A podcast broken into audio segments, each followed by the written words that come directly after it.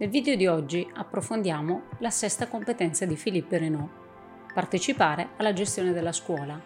e come con i precedenti video cerchiamo di individuare i riferimenti contrattuali e legislativi in vigore nel nostro Paese per tentare di attuare questa sesta competenza.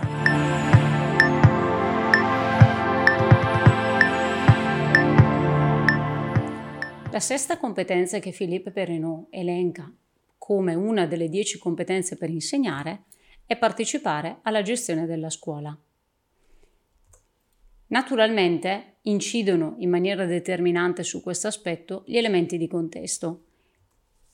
Philippe Renault elenca quali aspetti centrali per mettere in pratica questa competenza, elaborare e negoziare un progetto di istituto,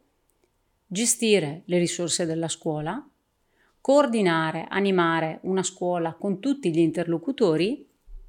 e organizzare e far evolvere in seno alla scuola la partecipazione degli alunni.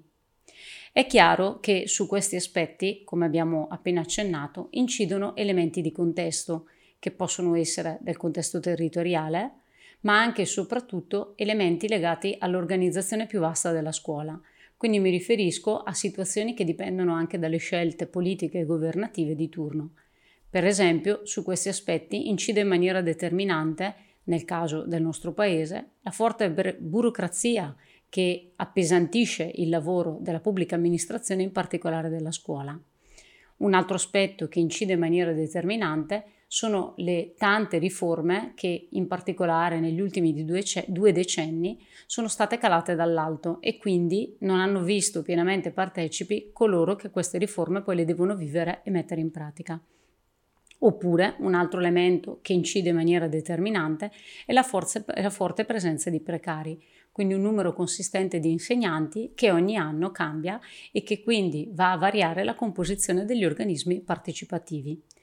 Quindi è di fondamentale importanza che ogni istituzione scolastica tenti, con la presenza di tutte queste componenti e in particolare con la partecipazione di tutti gli attori della scuola, di costruire un curriculum reale che abbia come propria finalità garantire il successo formativo di ogni studente ed ogni studentessa, ogni alunno ed ogni alunna.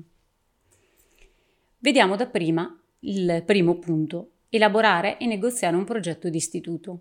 È chiaro che affrontando questo tema viene immediatamente in mente il regolamento dell'autonomia delle istituzioni scolastiche, il DPR 275 del 99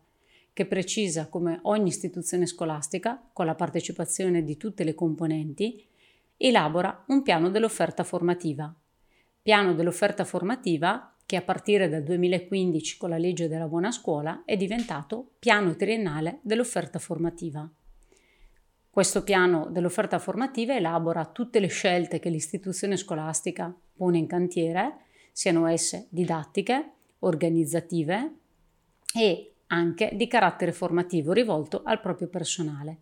Infatti, accanto ad esso sono interessanti anche altri che potremmo definire acronimi, dietro i quali però c'è una consistenza di significato molto importante. Infatti abbiamo il cosiddetto RAV, il rapporto di autovalutazione,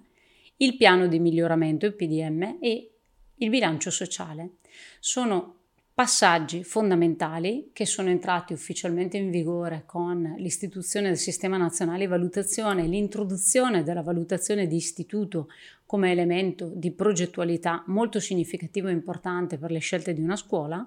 e possiamo dire che sono collegati tra loro sotto forma di circolo virtuoso. Infatti, Attraverso il rapporto di autovalutazione ogni istituzione scolastica coglie i propri punti di forza e di debolezza e mette chiaramente in cantiere un piano di miglioramento che tenti di far leva sui punti di forza e migliorare gli aspetti di debolezza. Attraverso il piano di miglioramento vengono messe appunto in cantiere delle scelte che rientrano a pieno titolo nell'offerta formativa dell'istituzione scolastica e questi aspetti devono diventare poi patrimonio esterno, cioè essere resi pubblici e noti attraverso la rendicontazione del bilancio sociale. Quindi è chiaro che questi diversi aspetti collegati tra di loro devono vedere pienamente coinvolti e partecipi tutti gli attori dell'istituzione scolastica, dal dirigente scolastico ai docenti, genitori, studenti e personale ATA e non da ultimo il contesto territoriale all'interno del quale un'istituzione scolastica è inserita. Secondo tema, gestire le risorse della scuola. In questo caso vengono immediatamente alla memoria tutti quegli aspetti che sono regolamentati nel regolamento dell'autonomia contabile delle istituzioni scolastiche, cioè il decreto interministeriale 44 del 2001 e le successive modifiche dello stesso introdotte col decreto legislativo del 2018, il numero 129, e che spiegano come debba essere approvato il piano annuale di un'istituzione scolastica e quali siano coloro che sono coinvolti in questa approvazione che sono in particolare il Consiglio di Istituto e la Giunta Esecutiva. Le risorse che entrano all'interno della scuola però non sono solo quelle stabilite nel piano annuale, vi sono anche altre risorse che sono destinate al personale in servizio presso l'istituzione scolastica e queste sono regolamentate attraverso i criteri che sono definiti in sede di contrattazione di istituto che quindi vedono protagonisti il dirigente scolastico in rappresentanza dell'amministrazione e i rappresentanti sindacali, RSU o RSA territoriali, dall'altra parte in rappresentanza dei lavoratori. Anche questo è un passaggio fondamentale nella partecipazione alla gestione della scuola. Le risorse che naturalmente entrano a far parte delle risorse dell'istituzione scolastica o che comunque vedono il coinvolgimento di coloro che devono assumere delle decisioni partecipative collettive, devono tener conto anche delle funzioni sul territorio di altri attori. Nello specifico, attraverso il processo di decentramento che ha coinvolto anche le istituzioni scolastiche dal 99 in poi, sono stati conferiti da parte dello Stato una serie di funzioni e compiti alle regioni, alle province e agli enti locali. Quindi è chiaro che nella partecipazione alla gestione della scuola ci deve essere anche piena contezza e consapevolezza di quanto è stato prescritto attraverso il decreto legislativo 112 del 98. L'altro tema che Filippo Renault richiama è coordinare e animare una scuola con tutti gli interlocutori, quindi con tutti quelli che abbiamo definito essere gli attori della scuola.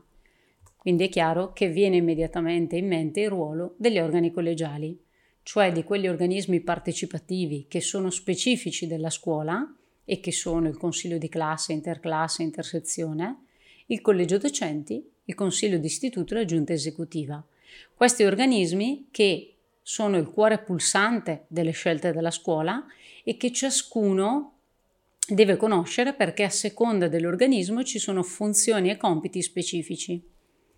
Funzioni e compiti che sono ben elencati e dettagliati all'interno del testo unico, il decreto legislativo 297 del 94, che è la raccolta di tutte le norme della scuola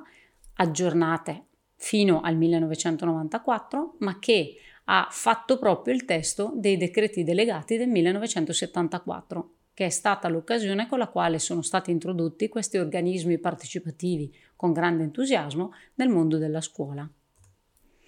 Un altro testo molto importante che invece richiama il protagonismo e la partecipazione degli studenti è lo Statuto degli studenti e delle studentesse, cioè il DPR 248 del 99.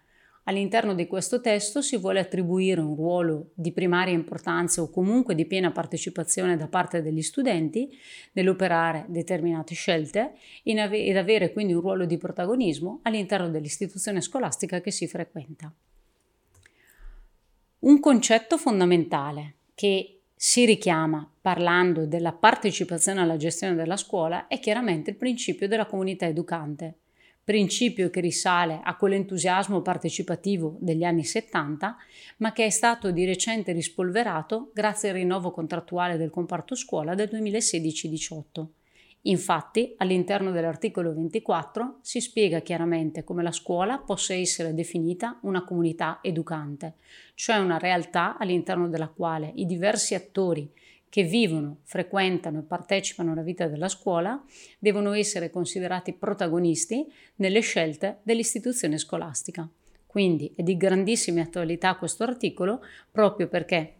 dimostra una piena volontà di rendere possibile e reale questa partecipazione alla gestione delle istituzioni scolastiche. Infine, un'importante occasione in particolare per il coinvolgimento degli studenti, viene offerta dalla recente norma, la legge 92 del 2019, che ha reintrodotto l'insegnamento di educazione civica, così come le recenti linee guida del 2020. Perché dico che offre un'importante occasione? Perché la reintroduzione dell'educazione civica ha l'obiettivo anche di stimolare alla partecipazione consapevole alla vita della scuola, ma in particolare al concetto di cittadinanza. Infatti, uno dei temi centrali che le linee guida mette, eh, diciamo così, in cantiere è proprio quello di fare in modo di formare gli studenti al loro ruolo di cittadinanza attiva. Quindi la reintroduzione di questa disciplina non deve essere soltanto un atto formale perché lo prevede la norma, ma può diventare una reale occasione di coinvolgimento e di protagonismo in termini di cittadinanza all'interno della scuola, in termini, partecipati- in termini, partecipativi, ma anche un'occasione di poter rendere partecipi gli studenti al loro ruolo di cittadini un domani. Quindi, nella partecipazione alla gestione della scuola, delle situazioni che eh, permettono di provare a sperimentare la partecipazione attraverso la reintroduzione della disciplina, possono offrire un'occasione importante di partecipazione da prima come studenti, ma in secondo luogo come cittadini un domani. Questo video e altri video che appunto vi proporrò potranno essere visti e visionati sul canale YouTube quindi vi invito a iscrivervi in modo tale che spuntando la campanella possiate eh, ricevere le notifiche ogni qualvolta viene proposto un nuovo video. Grazie.